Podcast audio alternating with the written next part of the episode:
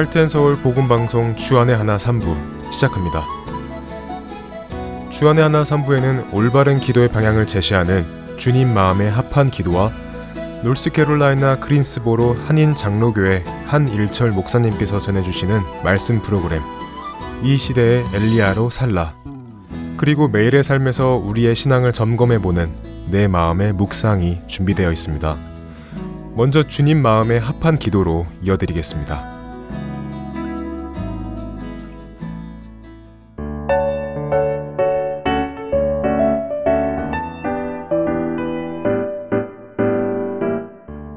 애청자 여러분 안녕하세요. 주님 마음에 합한 기도 진행의 민경은입니다. 제가 어릴 적만 하더라도 부모님은 사랑한다는 표현을 잘 하지 못하셨습니다. 그런데 언젠가부터 저희 부모님도 사랑해 라는 표현을 쓰기 시작하셨는데요. 무뚝뚝하셨던 아버지도 저와 전화 통화를 마칠 무렵엔 사랑한다 라고 하시고 문자로도 종종 사랑해 라고 표현을 하십니다. 또 어머니도 어릴 때에는 마음이 바빠서 표현하지 못했던 사랑을 이제야 표현하신다며 사랑해 라는 말씀을 가끔 하시는데요. 저희 부모님께서 이렇게 사랑을 표현하는 것에 자유스러워지신 것을 보면 요즘의 세상 문화가 그만큼 사랑을 많이 표현하는 문화로 달라진 것이 아닌가 하는 생각을 하게 됩니다. 점점 더 서로 표현하고 사랑한다는 것을 알게 하라는 문화가 널리 퍼지면서 자리를 잡아서 그런 것 같습니다. 물론 사랑하는 사이에 사랑을 표현하는 것이 중요한 일이지요. 하지만 이렇게 사랑을 강조하는 문화가 퍼져나가면서 너무 한쪽으로만 치우치는 것은 아닌가 하는 생각에 조금은 두렵기도 합니다. 무슨 말씀이냐면요. 사랑을 강조하는 요즘 문화가 하나님의 많은 성품 중 너무 사랑만을 강조하는 것 같은 생각이 듭니다. 그렇게 하다가 하나님의 다른 모습은 보지 못하게 하지는 않는지, 더 나아가 하나님을 오해하게 되지는 않는지 두렵다는 말씀인데요. 조금 더 구체적으로 말씀드리자면요. 요즘 젊은 사람들 사이에서는 사랑의 하나님을 강조하다 보니 사랑의 하나님이 어떻게 하나님의 형상으로 지음받은 사람을 지옥에 보낼 수 있겠어? 사랑의 하나님이 우리가 어떤 모습이든지 상관하지 않고 우리를 사랑하시잖아 라며 언뜻 들어보면 맞는 것 같기도 하면서 무언가 이상한 생각들을 나누고 있는 것을 자주 보게 됩니다.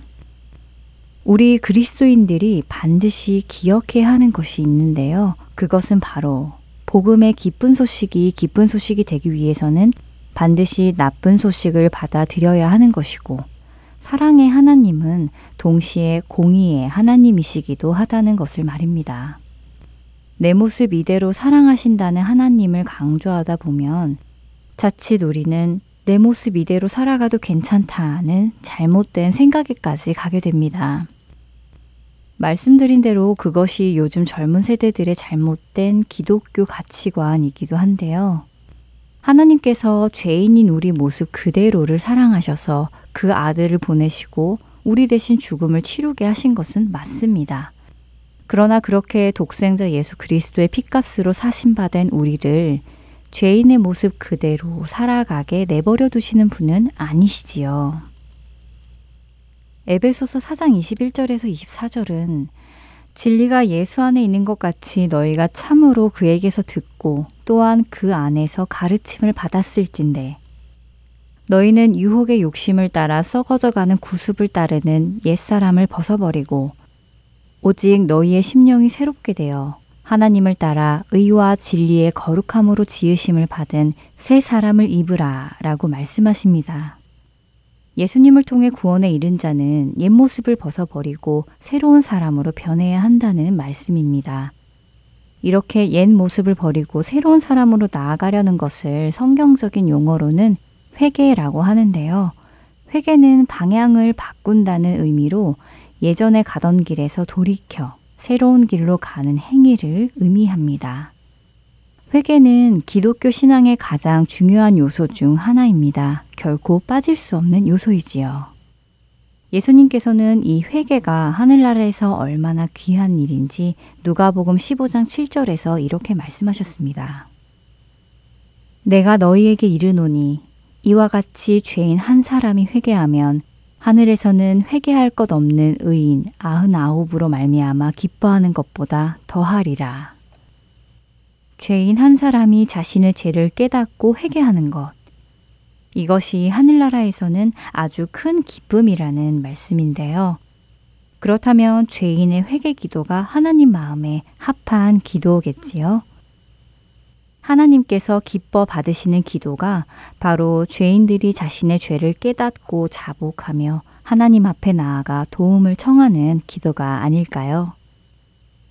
우리가 잘 아는 회개 기도가 있습니다. 바로 바세바와의 간음 이후에 그녀의 남편이자 자신의 충신인 우리야 장군까지 적군의 손에 죽게 만들었던 다윗. 아무도 모를 것이라고 생각했고 또한 한 나라의 왕으로서 그 정도의 일은 할 수 있는 권세가 있다고 생각했던 다윗 왕. 그 다윗 왕은 나단 선지자의 책망을 듣고 자신의 죄를 깨닫습니다. 그리고 그는 하나님 앞에 회개하며 돌이키는데요. 그런 그의 마음이 담긴 시편이 두 편이 있습니다. 바로 시편 32편과 시편 51편입니다. 먼저 시편 51편을 살펴보면 자신의 죄를 깨달은 다윗의 심정이 잘 표현되어 있습니다. 먼저 시편 51편의 1절에서 5절을 현대인의 성경으로 읽어 드리겠습니다. 하나님이시여 주의 한결같은 사랑으로 나를 불쌍히 여기시며 주의 크신 자비로 내 죄의 얼룩을 지워 주소서. 나의 모든 죄악을 씻어 주시며 나를 죄에서 깨끗하게 하소서. 나는 내 잘못을 인정하며 항상 내 죄를 의식하고 있습니다. 내가 오직 주에게만 범죄하여 이런 끔찍한 일을 하였습니다. 주께서 이 모든 것을 다 보셨으니 주의 말씀은 옳고 주의 심판은 정당합니다. 나는 태어날 때부터 죄인이었으며 우리 어머니가 나를 뵌 순간부터 죄성을 지니고 있었습니다. 다윗은 자신이 결코 선하지 않음을 알고 있다고 고백합니다. 자신은 이미 태어나기 전부터 죄인이었으며 그렇기에 늘 죄 속에서 살아왔음을 고백하며 그런 자신에게 내리시는 하나님의 그 어떤 말씀과 심판도 정당하다는 것을 인정하지요. 죄의 속성 중 하나는 죄를 인정하지 않고 죄의 원인을 다른 사람에게 돌리는 것입니다. 태초의 죄가 들어오는 장면에서 우리는 그것을 보았습니다.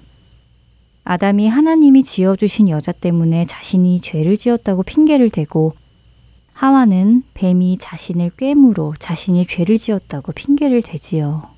자신의 죄를 진심으로 깨닫고 회개하는 사람은 자신의 죄를 인정합니다.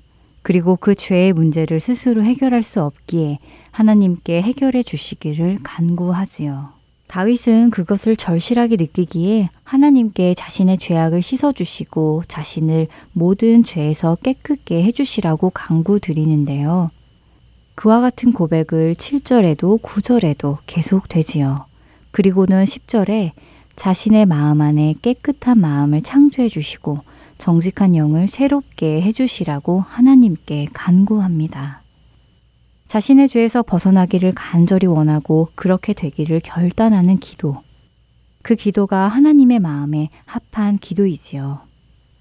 시편 32편에서 다윗은 자신의 죄가 가려진 자는 복이 있다고 고백합니다.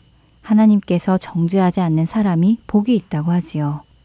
그리고 죄 속에서 신음하던 자신이 어떻게 이렇게 복이 있는 자가 되었는지 시편 32편 5절에 이렇게 고백합니다. 역시 현대인 성경으로 읽어드리겠습니다. 내가 내 죄를 고백하기로 결심하고 내 잘못과 죄를 숨김없이 다 털어놓았더니 주께서 나의 모든 죄를 용서해 주셨습니다. 자신의 죄를 하나님 앞에 숨김없이 털어놓았을 때 하나님의 용서를 경험한 것이지요. 죄는 우리의 심령을 상하게 합니다. 그리고 하나님으로부터 멀리 떠나게 합니다. 하나님이 떠나시는 것이 아니라 죄성이 우리로 거룩하신 하나님의 임재에서 멀어지도록 인도하는 것입니다. 아담과 하와가 여호와의 낯을 피해 숨은 것 같이 말이지요. 그러나 하나님은 사랑이십니다. 그렇게 죄인인 우리는 우리의 죄를 인정하고 자신의 죄 때문에 괴로워하며 하나님 앞으로 나아가 도움을 구해야 하는 것입니다. 그것이 하나님 마음에 합한 기도입니다. 다윗이 하나님의 마음에 합하다는 감격적인 평가를 받는 이유는 그가 죄 없이 살아가서가 아닙니다. 그도 다른 이들처럼 죄를 지었지만 그 죄에서 돌이켜 하나님께로 나아왔기 때문입니다. 요한일서 1장 9절도 우리가 우리 죄를 자백하면 하나님께서는 우리의 죄를 사하시고 우리를 모든 불의에서 깨끗하게 하실 것을 약속하십니다. 여러분은 하나님의 마음에 합한 회개의 기도를 드리고 계신지요? 자신의 죄를 인정하고 그 죄로 인해 괴로워하며 하나님께 나아가 그 죄의 문제를 해결해 주시기를 강구하시는지요? 만약 그렇게 하고 계시다면 약속의 말씀 그대로 하나님께서는 예수 그리스도의 피로 우리를 모든 죄에서 깨끗하게 하실 것입니다. 하나님의 마음에 합한 기도를 드리는 우리가 되기를 바라며 주님 마음에 합한 기도 마치겠습니다. 저는 다음 시간에 다시 뵙겠습니다. 안녕히 계세요.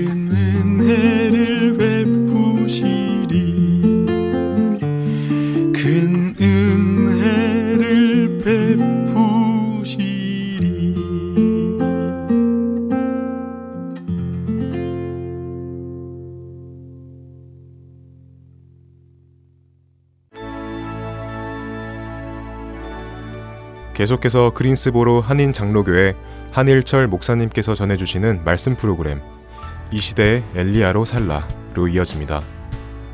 오늘은 엘리야가 있어야 할 곳이라는 주제로 말씀 전해주십니다. 어느 글을 읽으니까 물고기가 있어야 할 자리는 땅 위가 아니라 물속이며 학생이 있어야 할 자리는 유흥가가 아니라 학교이며 성도가 있어야 할 가장 소중한 제 자리는 주일에 예배 드리는 자리다. 이런 글을 보았습니다. 물건이나 사람이나 제자리에 있지 않을 때 어려움이 발생하게 되지요. 있어야 할 자리를 이탈한 것입니다. 어린 자녀들이 학교 갔다가 돌아왔는데 마땅히 그 자리에 있어야 할 엄마가 아무 말도 없이 며칠, 몇 날, 몇 주 집에 없다면 그것은 엄마는 엄마의 자리를 이탈한 것입니다. 우리는 하나님 앞에서 각자가 있어야 할 자리가 있습니다. 죄로 타락한 인류 첫 조상인 아담에게 하나님께서 나타나십니다. 아담아, 너가 어디 있느냐? 이렇게 질문하셨어요. 그가 하나님을 높여야 할 인간의 본연의 자세에 위치에 있지 아니하고 그 자리에서 이탈한 것이에요. 그렇듯이 오늘 우리에게도 너가 어디 있느냐 이렇게 물으십니다. 그런데 오늘 본문에도 보면 호랩산 캄캄한 동굴 안에서 있던 엘리야에게 하나님께서 찾아오셔서 동일한 질문을 하십니다. What are you doing here, Elijah? 너가 여기서 어찌하여 여기 있느냐? 이렇게 질문하세요. 너가 어디 있느냐? 혹은 너가 왜 여기 있느냐는 질문은 사실 같은 질문이에요. 하나님께서는 오늘 우리 각자가 있어야 할 자리에 있는지 오늘 물어보고 계십니다. 이것은 개인적으로만이 아니라 공동체적인 우리 교회에 하나님께서 사명을 잘 감당하고 있는지, 현재 교회로서의 제 자리에 서 있는지 하나님께서 질문하신다는 것이에요. 이세벨을 피해서 엘리야는 호랩산에 있는 깊은 동굴 안까지 들어가 숨어 지내고 있었습니다. 이세벨이 있는 북왕국에서부터 저 멀리 호랩산 정상에 이르기까지 거리는 약 300마일. 여기서부터 애틀란타 초입구, 우리가 잘 가는 마켓, 거기까지가 교회에서 딱 찍으면 300마일이에요.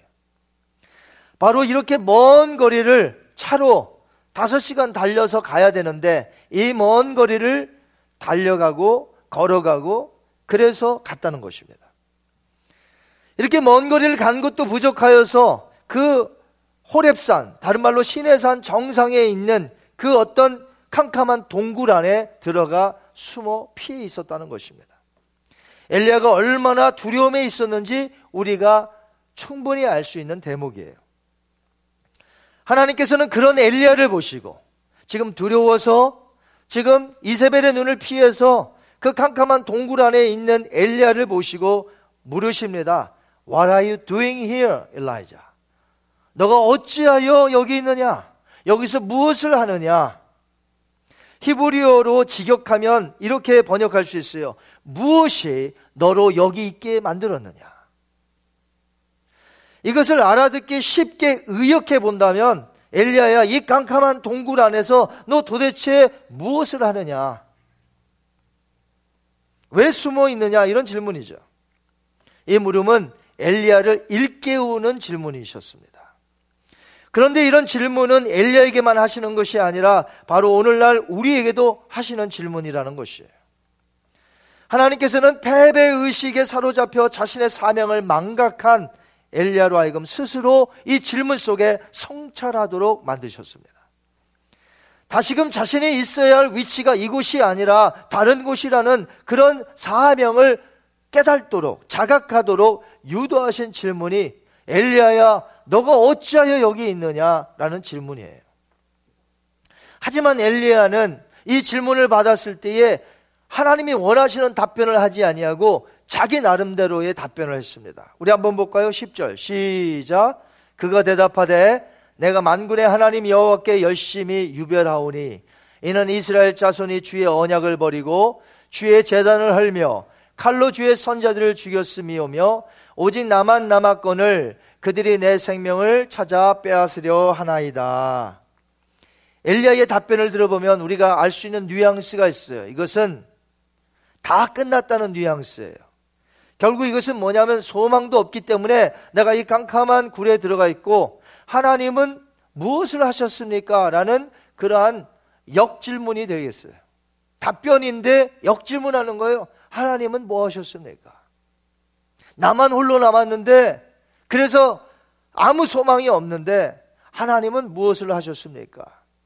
엘리야의 답변이 사실인 것 같이 들릴 수 있으나 이는 엘리야의 분명히 잘못된 생각이었습니다. 하나님께서는 이제 엘리야의 잘못된 생각과 현재 너가 있어야 할 그 자리, 그곳에서 지금 이탈했다는 것을 깨우쳐 주십니다. 그래서 그에게 다시금 사명을 주시기 위해서 굴 안에서부터 굴 밖으로 나오라고 말씀하십니다. 그리고 하나님 앞에 이 산에 서 있으라고 명하십니다. 깜깜한 굴 안에 숨어 있던 엘리야를 하나님께서 굴 밖으로 인도하신 후에 세 가지 놀라운 일을 보여주십니다. 몇 가지를 보여주세요? 세 가지. 11절과 12절에 보면 그 세 가지가 나옵니다. 우리 한번 천천히 읽겠습니다. 시작. 여호와께서 지나가시는데 여호와 앞에 크고 강한 바람이 산을 가르고 바위를 부수나 바람 가운데 여호와께서 계시지 아니하며 바람 위에 지진이 있으나 지진 가운데도 여호와께서 계시지 아니하며 또 지진 위에 불이 있으나 불 가운데도 여호와께서 계시지 아니하더니 아멘. 사명감을 상실하고 지금 자신의 처지에 낙심된 자를 하나님께서 어떻게 회복시키시고 어떻게 사명을 주시는지 오늘 본문들을 통해서 우리가 꼭 배워야 합니다. 하나님께서 일단 엘리야를 동굴 밖으로 이끌어내셨어요.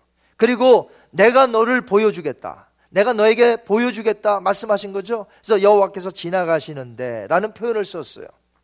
이제 엘리야는 여호와를 봐야 돼요. 왜? 여호와가 지나가시니까. 그런데 살아계신 하나님은 엘리야에게 보여주시려고 하는데 세 가지 큰 사건이 기적같이 일어났는데 그곳에 여호와 하나님을 찾을 수가 없는 거예요. 맨 먼저는 크고 강한 바람이 불었습니다. 바위를 막 깨부십니다. 산을 가릅니다. 엄청난 광경이죠. 그런데 그곳에서 여호와 하나님을 찾는데 안 계세요. 두 번째는 지진이 일어났습니다. 그곳에서 여호와 하나님을 찾는데 그곳에서도 안 계셔요. 세 번째는 불이 났습니다. 그래서 불 가운데 이제 여호와가 계시겠지 하고 엘리야가 찾고 있는데 불 가운데서도 여호와는 계시지 않아요. 엘리야는 이상히 여겼어요. 강한 바람 그리고 지진 불 가운데서도 여호와 하나님이 보여주시겠다고 하셔놓고 지나가시겠다고 하셔놓고 보이질 않는 거예요. 여기서 우리가 놓치지 말아야 할 중요한 사실이 있습니다. 그런 외적 현상들 가운데 여호와께서 계시지 않게 하셨다는 거예요. 엘리 앞에서. 물론 이러한 현상들은 하나님의 현현을 알리는 표징들이 되긴 하지만 하나님께서는 엘리야에게 그런 사건들 가운데 나타나 보이지 않으셨다는 것이에요. 그 이유가 무엇입니까? 엘리야 하면 여러분 무슨 생각나요? 엘리야 무슨 생각나요? 능력의 종. 기적을 많이 행한 하나님의 위대한 종. 이게 수식어예요. 엘리야 하는데 아무것도 아니야. 이런 사람은 아무도 없어요. 엘리야 능력의 종. 엄청난 기적을 베푼 사람. 우리는 이렇게 알고 있습니다. 엘리야는 지금까지 수많은 기적들을 하나님의 능력으로 행했던 사람이에요. 그러나 지금 호렙산 동굴 안에 있는 엘리야는 과연 누굽니까? 그렇게 하나님의 권능으로 능력으로 많이 행했던 사람이 지금 그 안에서 뭐 하고 있느냐 하는 것이죠. 그가 있어야 할 자리는 어디예요? 그런데 그가 지금은 어디 있어요? 그렇게 능력이 많은 사람이 자신의 목숨을 노리는 이세벨을 피하여 지금 은둔 생활을 하고 있다는 것이 여태껏 행했던 능력과 이적들이 무색해질 만큼 엘리야는 지금 무서워 두려워 떨고 있습니다. 하나님께서는 강한 바람과 지진 그리고 불 가운데서 하나님 자신을 엘리야에게 보여주시지 않으셨다는 것이 오히려 이런 현상들이 다 지난 후에 조용한 시간에 세미한 음성이 들려왔습니다. 조용한 말씀으로 하나님께서 엘리야에게 찾아오신 거예요. 12절 하반절부터 우리 한번 읽어볼까요? 불 후에 세미한 소리가 있는지라 엘리야가 듣고 겉옷으로 얼굴을 가리고 나가 굴러기의 섬에 소리가 그에게 임하여 이르시되 엘리야야 너가 어찌하여 여기 있느냐 엘리야는 세미한 소리 가운데 말씀하시는 하나님을 발견한 것입니다. 이것이 오늘 우리에게 주시는 교훈이 무엇일까요? 산을 가르고 바위를 부수는 격동적인 바람이나 지진과 같은 그런 외적인 현상이 아니라 아주 작고 평온한 소리. 그 가운데서 하나님께서 임하셨다는 것이에요. 두려워하고 낙심된 자에게 찾아오신 하나님은 기적으로 자신을 보여주신 것이 아니라 세미한 음성으로 평안함 가운데 찾아오셨다는 것이. 지금 우리의 삶에서 두려움과 낙심 가운데 있는 자 있습니까? 그렇다면 우리에게 필요한 것이 무엇일까요? 우리에게 필요한 것은 무엇인가 보는 게 아니라는 것이에요. 평온함 가운데 찾아오셔서 들려오시는 그 하나님의 음성, 그 하나님의 메시지. 그것이 낙심되고 좌절된 우리들이 필요한 것이라는 거죠. 세미하게 들려주시는 하나님의 음성이 우리에게 새 힘을 주시고 회복시켜 주시고 우리에게 사명을 주신다는 것이. 이것은 사람을 진정으로 변화시키는 것은 이적과 같은 외적인 현상들이 아니라 바로 하나님의 말씀이라는 것이에요. 그동안 행한 엘리야의 능력은 대단했습니다. 하지만 그 능력으로 행한 사역이 그가 생각한 것만큼 이스라엘에게 영향을 끼쳤느냐? 아니요. 많은 변화가 없어요. 그렇게 능력을 행했는데도 변화가 없어요. 그는 기도하여 불이 떨어졌습니다. 하늘로부터. 하나님의 불의 기적. 하나님께 기도했더니 3년 6개월 동안에 하늘의 문이 닫혔던 것이 열려지고 비가 장대비 같은 것이 계속해서 쏟아집니다. 이런 놀라운 이적들을 백성들이 보았다고 해서 그들이 전부 회개하고 하나님께로 돌아왔던가요? 결국 하나님이 엘리야에게 보여주신 이 세 가지 현상, 강한 바람, 지진, 그리고 불은 이 사람들의 마음이 얼마나 딱딱하고 단단한지를 보여주시는 것이. 사람들은 어떤 큰 재앙이나 기적이 일어나는 것을 보면 그 순간에는 무슨 큰 일이 일어난 것처럼 반응을 보이지만 시간만 조금 지나면 원래 상태로 돌아간단 말이에요. 이것이 엘리야가 잘못 이해한 것입니다. 자신이 하나님의 도움으로 행한 놀라운 기적에 대한 큰 기대가 있었는데 하지만 그 기대한 것과 달리 다르게 나타났기 때문에 그는 지금 이세벨을 두려워하여 도망쳐서 지금 캄캄한 굴 속에 숨어 운둔 생활을 하고 있는 것이. 하나님께서는 그런 엘리야에게 외적으로 보여지는 이적의 한계를 보여주심으로써 동시에 말씀의 위대함을 엘리야에게 보여주시는 것입니다. 하나님께서는 세미한 말씀으로 엘리야를 깨닫게 하신 것이에요. 이 성경 안에는 하나님의 뜻이 담겨져 있어요. 하나님의 비전, 하나님의 심장, 쿵쿵거리는 하나님의 심장을 들으시려면 성경을 보셔야 돼요. 나를 향하신, 우리 가정을 향하신, 나를 왜 이 이민으로 미국에 보내주셨는지 다 성경에 나와요.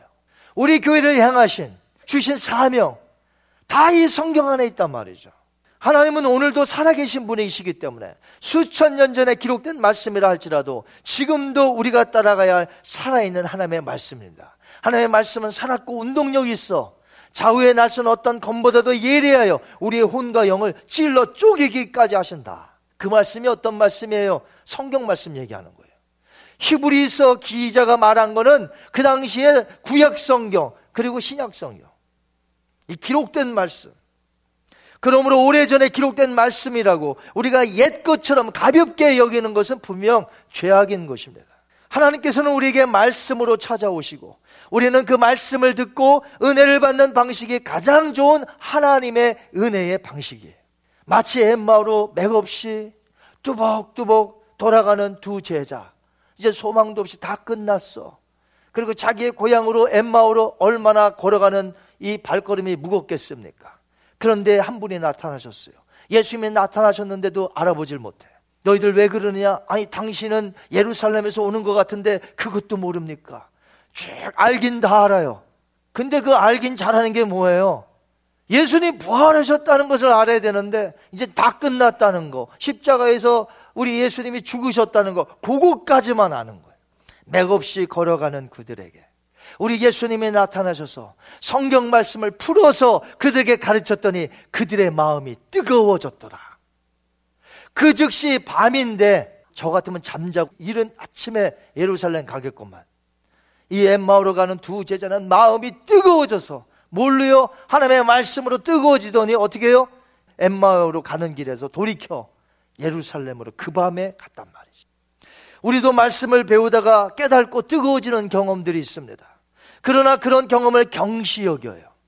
어떤 눈에 보이는 현상은 높이 여겨요. 그러나 말씀을 배우고 깨달음이 있고, 아, 그렇구나. 내 마음이 뜨거워지는 것은 아주 경하게 여긴다 이거죠.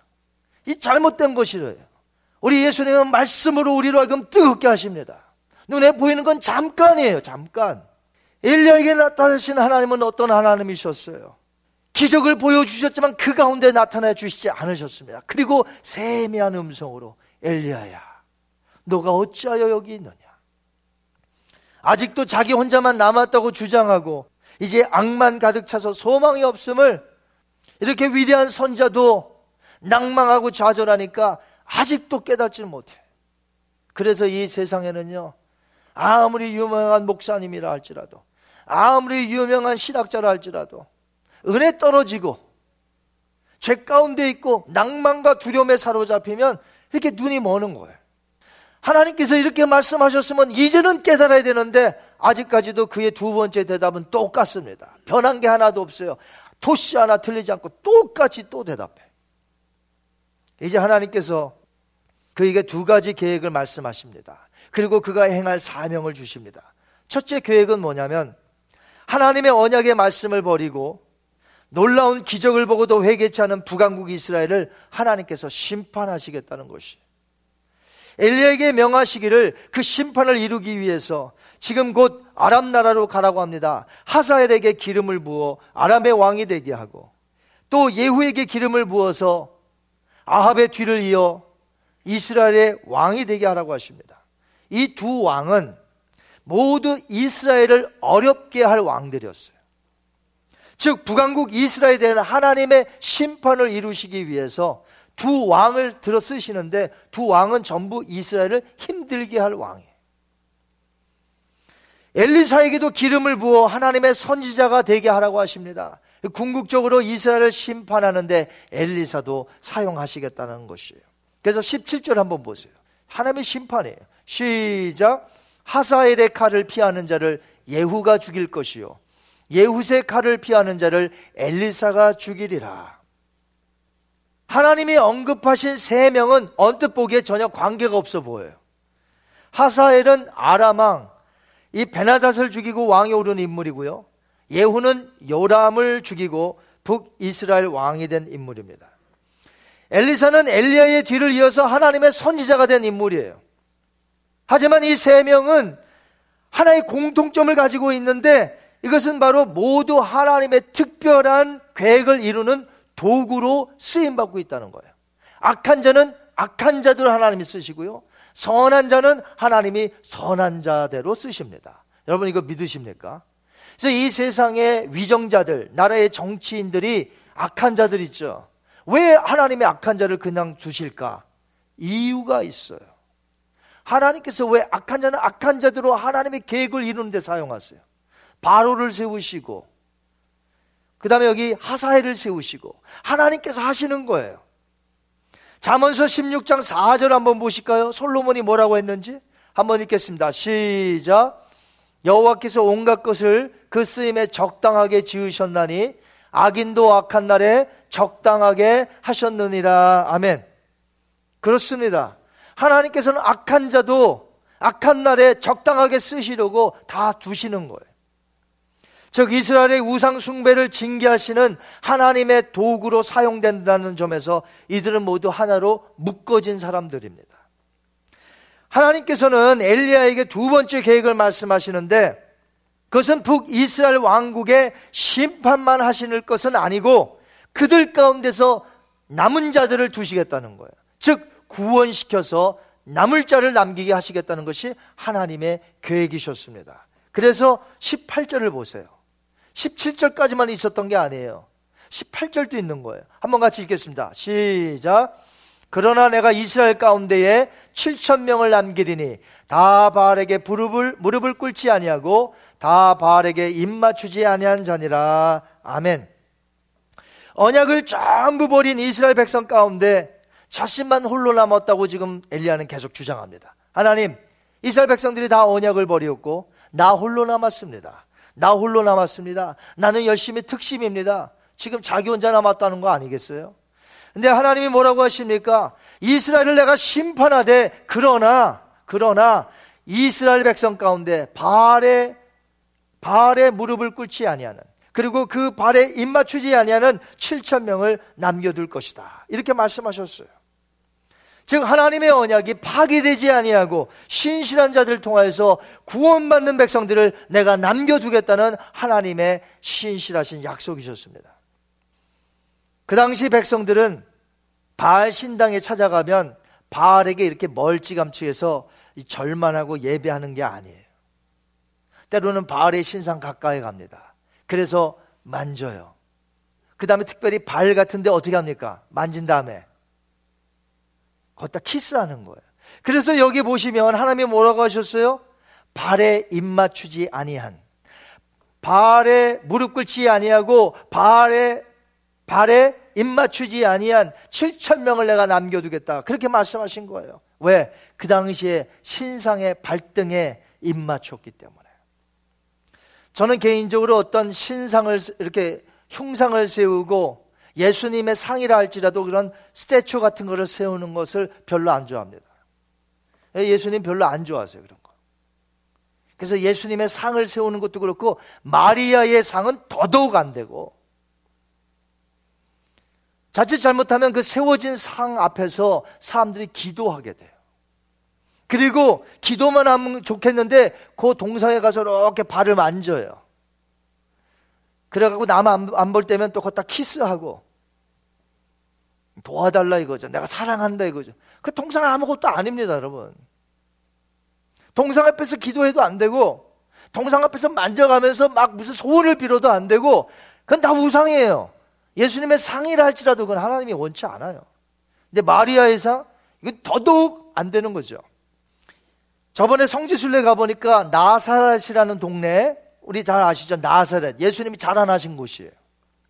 거기에 마리아를 기념하는 가장 큰 그 성모 스테고지 교회가 있어요. 가장 커요. 이 세상에 있는 마리아를 기념하는 교회 중에서. 그런데 그 마당에 큰 마리아 동상이 하나 있습니다. 그 손과 발에 사람들이 그냥 왔다 가겠어요? 어떻게 해요? 자꾸 만져요, 이 손을. 그러니까 이게 하얀, 하얀 동상인데 여기가 아주 그냥 그 하도 만져갖고 여기 다 그게 다 벗겨졌어요. 발등상에도 사람들이 만지고 키스하고 그런데 엘리야 당시의 백성들 거의 대부분이 바알 신당에 들어가서 바알 신상 앞에서 절할 뿐만 아니라 그 발등에 입을 맞추며 경배했다는 거죠. 이것은 우상숭배죠. 하지만 하나님께서 남겨두신 그런 자들은 바알의 신앙에 엎드리지도 아니하고 그 신상발에 입맞추는 일 따윈 하지 않는 그런 신실한 자들을 내가 남겨두겠다는 거예요, 하나님이. 그런 사람이 몇 명이나 돼요? 무려 7천 명. 여기서의 7천 명은 문자적으로 7천 명 해석할 수도 있지만 다르게 해석할 수도 있는 거예요. 왜냐하면 성경 전체를 보면 이 7이라는 수는 완전수인데 이 배수로서 미래의 이스라엘의 역사를 담당할 어떤 하나님의 많은 사람들을 남겨둘 것이라 이렇게 해석할 수도 있는 거예요. 문자적으로도 해석할 수도 있겠지만 이것이 꼭 문자적이 아니라 더 많은 사람들을 하나님께서 두실 수도 있다는 것이에요. 엘리야는 하나님의 계획을 듣고 사명을 받은 후에 자신의 생각이 잘못되었고 모든 것을 잃은 것이 아니구나 하는 것을 깨닫게 되었습니다. 이제 그곳에서 더 이상 두려워 숨는 자가 아니라 하나님의 거룩하신 사명을 받아 회복된 상태에서 다시금 달려가는 사명자로 거듭났다는 것을 우리가 오늘 본문을 통해서 이제 쭉 알 수가 있습니다. 지금 우리가 서 있는 곳이 어디입니까? 만약 하나님께로부터 아무개야 너가 어디 있느냐 이런 질문을 받았다면 100% 지금 여러분은 이탈하신 거예요. 오늘 이렇게 질문하실 수도 있습니다. 너는 신앙생활 한 지 도대체 몇 년이 되었느냐? 아직도 미지근한 생활 하고 있는 이유가 도대체 무엇이냐? 왜 두려워하느냐? 내가 살아있음을 정령 알지 못하느냐? 이렇게 찾아오셔서 질문할 수 있어요. 우리 이런 질문 받으면 안 돼요. 우리는 살아계신 하나님과 날마다 인격적인 교제를 통하여서 하나님이 나를 부르실 때 어쩌여 너 여기 있느냐가 아니라 아무개야 내가 듣고 있다. 이렇게 말씀하셔야 되겠죠. 오늘도 두려워하며 낙심하며 살아가는 성도들에게 그러나 오늘 주님 찾아오셔서 말씀으로 찾아오십니다. 그러므로 우리는 오늘 말씀으로 회복돼야 돼요. 이 하나님의 말씀으로 회복되지 아니하고 다른 것으로 내가 회복되려는 사람은 분명히 잘못된 것이에요. 오늘 하나님은 말씀으로 찾아오십니다. 세미한 음성으로 찾아오십니다. 설교 시간을 통하여 우리에게 찾아오십니다. 우리에게 회복시켜 주십니다. 우리에게 사명을 주십니다. 그러므로 우리는 하나님의 말씀 중심으로 살아야 될 줄 믿습니다. 하나님의 말씀을 가장 소중히 여기는 자들이 되셔야 합니다. 예수님께서 광야 40일 동안에 금식 기도하실 때 무엇을 생각했을까요? 구약 성경에 기록된 것들을 쭉 생각하시면서 암송하시면서 그리고 자신이 그 구약에 기록된 대로 가야 할 십자가를 생각하고 메시아로 이 땅에 오셔서 수많은 사람들을 구원할 것을 생각하지 않으셨을까요? 우리는 하나님의 말씀을 읽고 또 읽고 묵상하고 암송하고 이 하나님의 말씀을 우리가 귀중히 소중히 여겨야 한다는 것이죠. 바울은 말했습니다. 예수 그리스도께서 성경대로 죽으시고 성경대로 다시 살아나셨느니라. 그분은 성경의 가르침대로 우리를 데리러 오실 것입니다. 성경에 무려 300회가 넘는 예수 그리스도의 재림을 신약 성경에 기록했다는 것이에요. 성령님은 말씀에 의해서 오늘도 역사하십니다. 성령님은 말씀을 떠나 역사하시는 분이 아니에요. 성령님은 철저히 진리 가운데 말씀 가운데 역사하시는 분이라는 것이죠. 아버지께서는 언약의 이 말씀을 이루시기 위해서 오늘도 친히 섭리해 가시고 이끌어 나가시고 인도해 나가셔요. 이토록 하나님의 말씀은 살아 있습니다. 운동력이 있습니다. 우리를 친히 인도해 가십니다. 이제 엘리야 시리즈가 끝나면 저는 예수님의 기적에 대해서 살펴보려고 해요. 예수님의 행하신 기적들이 많이 나타나 있습니다. 그런데 그 기적들을 행하신 것은 그분이 누구이신지를 가르치기 위한 기적이에요. 그리고 예수님께서 하신 말씀을 부각시키기 위해서 행하셨던 기적이에요. 기적이 먼저가 아니라 하나님이 누구신지, 그 예수님이 누구신지, 그리고 그분의 말씀이 어떤 것인지를 깨우쳐 주시기 위해서 기적들을 행하셨어요. 그래서 예수님은 항상 말씀을 중요시 여겼습니다. 우리는 그것을 살펴보려고 해요. 예수님의 기적을 통한 예수님의 말씀. 이민 생활에 영육이 지치신 분이 계십니까? 하나님 앞에서 말씀으로 회복 받으시기 바랍니다. 하나님께서는 우리를 회복시킬 뿐만 아니라 회복시키신 후에 우리에게 사명을 다시 주십니다. 엘리야를 회복시키시고 사명을 주셨듯이 우리에게 똑같이 해 주십니다. 먼저는 회복시키세요. 말씀으로 위로하시고 말씀으로 새 힘을 주시고 말씀으로 천지를 지으신 그 구속자 하나님을 우리에게 깨닫게 해 주십니다. 그리고 회복되었으면 우리에게 사명 주시는 거예요. 하나님은 교회를 예수님의 핏값으로 세워 주셨습니다. 이 소중한 교회에 하나님은 한량없는 주의 은혜를 부으십니다. 사명을 부으세요. 그 사명을 따라 이제 우리가 살아야 한다는 것이에요. 우리에게 주신 사명이 무엇입니까? 다시 오실 예수 그리스도를 위해 길을 준비하며 복음 전파하는 일, 영혼을 구원하는 일, 제자 삼는 일, 이것이 교회에 여러분에게 주신 사명이라는 것이에요. 소망 없이 사는 자들이 아니라 예수님 다시 오실 걸 성경이 기록되어 있으니까 다시 오실 그분을 믿으며 바라며 길을 준비하며 오늘도 복음 전파하는 것. 이것이 우리가 받은 사명인 지를 여러분 믿으시기 바랍니다. 이 세대가 악하고 음란한 세대라 소망 없다고만 말하지 마시고 그럼에도 불구하고 우리는 나가서 예수 그리스도의 길을 예비해야 되고 우리는 나가서 복음을 전해야 하는 사명을 감당해야 되는 것이에요. 이 사명을 위해서 우리가 비즈니스가 있는 것이고, 이 사명을 위해서 학교를 다니는 것이고, 이 사명을 위해서 교회와 우리 가정들이 있는 것이에요. 이 사명 없다면 오늘이라도 하나님이 우리를 불러가시는 거예요. 우리 나가서 복음을 전해야 됩니다.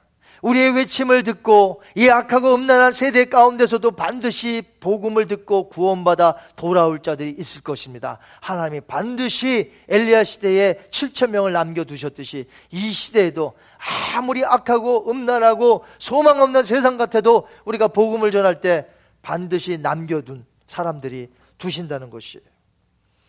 오늘 이사에서 45장 22절을 통해서 하나님의 비전을 같이 한번 읽고 오늘 사명감을 가지고 말씀을 맺히려고 합니다. 우리 이사에서 45장 22절 하나님의 비전이에요. 한번 읽겠습니다. 시작. 땅의 모든 끝이여 내게로 돌이켜 구원을 받으라. 나는 하나님이라 다른 이가 없느니라. 아멘.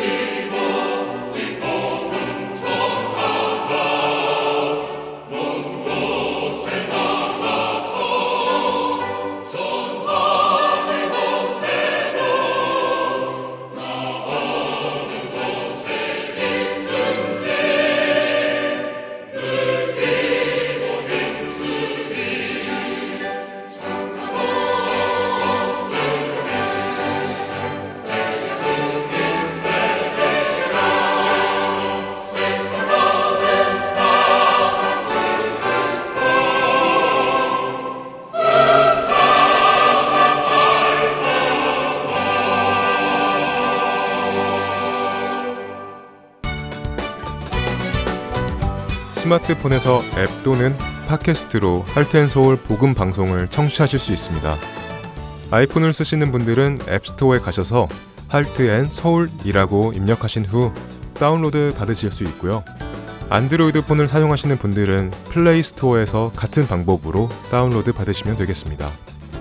팟캐스트 사용자들은 검색창에서 Heart and Soul 방송을 검색하신 후 다운로드 받으시면 됩니다. 자녀들을 위한 방송도 따로 구분하여 들으실 수 있도록 되어 있습니다. 팟캐스트에서 할트앤 서울 키즈를 검색하시면 자녀들을 위한 방송에 직접 들어가실 수 있습니다. 이제는 CD에서뿐만이 아니라 핸드폰으로 운전하며 또 산책하며 방송을 들으실 수 있습니다. 자세한 문의사항은 사무실 전화번호 602-866-8999로 해주시면 됩니다.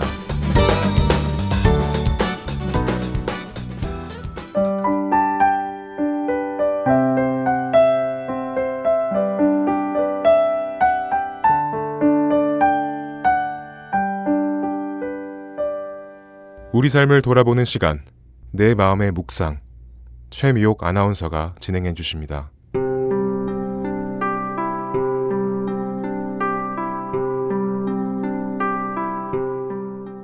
혹시 여러분 중에 나는 하나님께 버림받았어. 성령님을 욕되게 해서 하나님께로부터 외면받았고 버림받은 것 같아. 난 구제불능이야. 이렇게 생각하면서 좌절 속에 고민하고 계시는 분 있으신가요? 우리는 때때로 원수들이 가만히 넣어준 거짓말, 이런 죄를 짓다니 너는 하나님의 자녀가 아니야. 하나님이 너를 자녀 삼았을 리 없어. 이와 같은 미혹의 속삭임을 듣고는 그것이 마치 사실인 것처럼 생각합니다. 그러나 요한복음 6장 37절에서 이것은 거짓임을 바로 잡아주십니다. 아버지께서 내게 주시는 자는 다 내게로 올 것이요. 내게 오는 자는 내가 결코 내쫓지 아니하리라. 그런데 이상하게도 우리는 이런 약속의 말씀보다는 원수로부터 오는 거짓말을 더 잘 받아들이고 굳게 믿기까지 합니다. 사탄이 이렇게 기쁨으로 환호성을 지르게 우리는 왜 자꾸 끌려가는 걸까요? 결론부터 말씀드리면 대부분의 사람들이 자신들의 감정에 충실하고 의지하고 있기 때문입니다. 예수 그리스도 안에서 회개했고 그분이 길이고 진리이고 생명이신 것을 믿었으며 그 안에서 자신의 삶이 새로워졌음에도 불구하고 사람들은 지속적인 의심의 덫에 걸렸다 풀렸다 하는 삶을 계속하고 있기 때문에 벌어지는 상황이죠. 만일 파멸시키는 자가 우리에게 당신은 하나님으로부터 버림을 당했다고 하는 것에 설득당하면 우리의 소망과 능력은 도대체 어디에 있게 될까요? 하늘에 있다고 할 수 있을까요? 분명 매번 실패하면서 땅만 보는 신세로 전락하게 될 겁니다. 사탄의 전략에 우리는 당하고 마는 것이죠. 만일 여러분이 이런 괴로움 속에 있으시다면 야고보서 4장 7절에서 8절의 말씀을 한번 읽어보세요. 그런즉 너희는 하나님께 복종할지어다. 마귀를 대적하라. 그리하면 너희를 피하리라. 하나님을 가까이 하라. 그리하면 너희를 가까이 하시리라. 죄인들아 손을 깨끗이 하라. 두 마음을 품은 자들아 마음을 성결하게 하라. 그분을 기쁘게 할 수 없는 무력함과 죄악에 관해서 하나님께 소리 높여 인정하세요. 국률과 은혜를 베푸시는 주님께 감사하며 말씀대로 행하면서 살 것이라고 고백하세요. 사탄에게 설득당하지 마시고 저항하세요. 사탄에게 예수 그리스도의 이름과 권위로 물러날 것을 명령하세요. 마귀를 대적하라. 그가 너에게서 달아날 것이다. 이 말씀을 붙들면서 말이죠.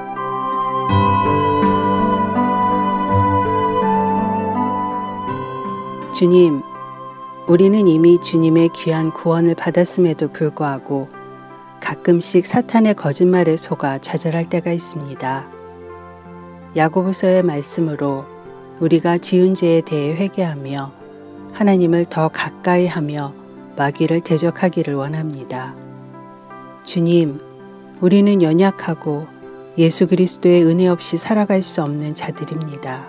사탄으로부터 우리를 지켜주시고 우리가 하나님의 말씀을 더 가까이 할 수 있도록 인도해 주세요. 예수 그리스도의 이름으로 기도드립니다. 아멘.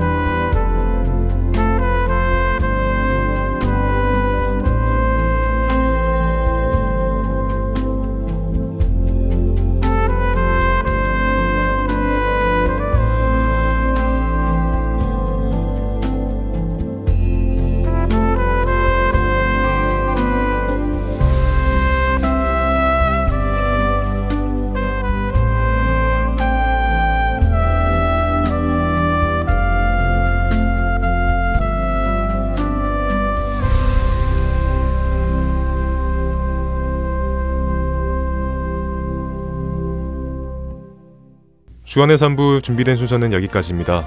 청취해주신 여러분들께 감사드립니다. 다음 주에 다시 뵙겠습니다. 안녕히 계세요.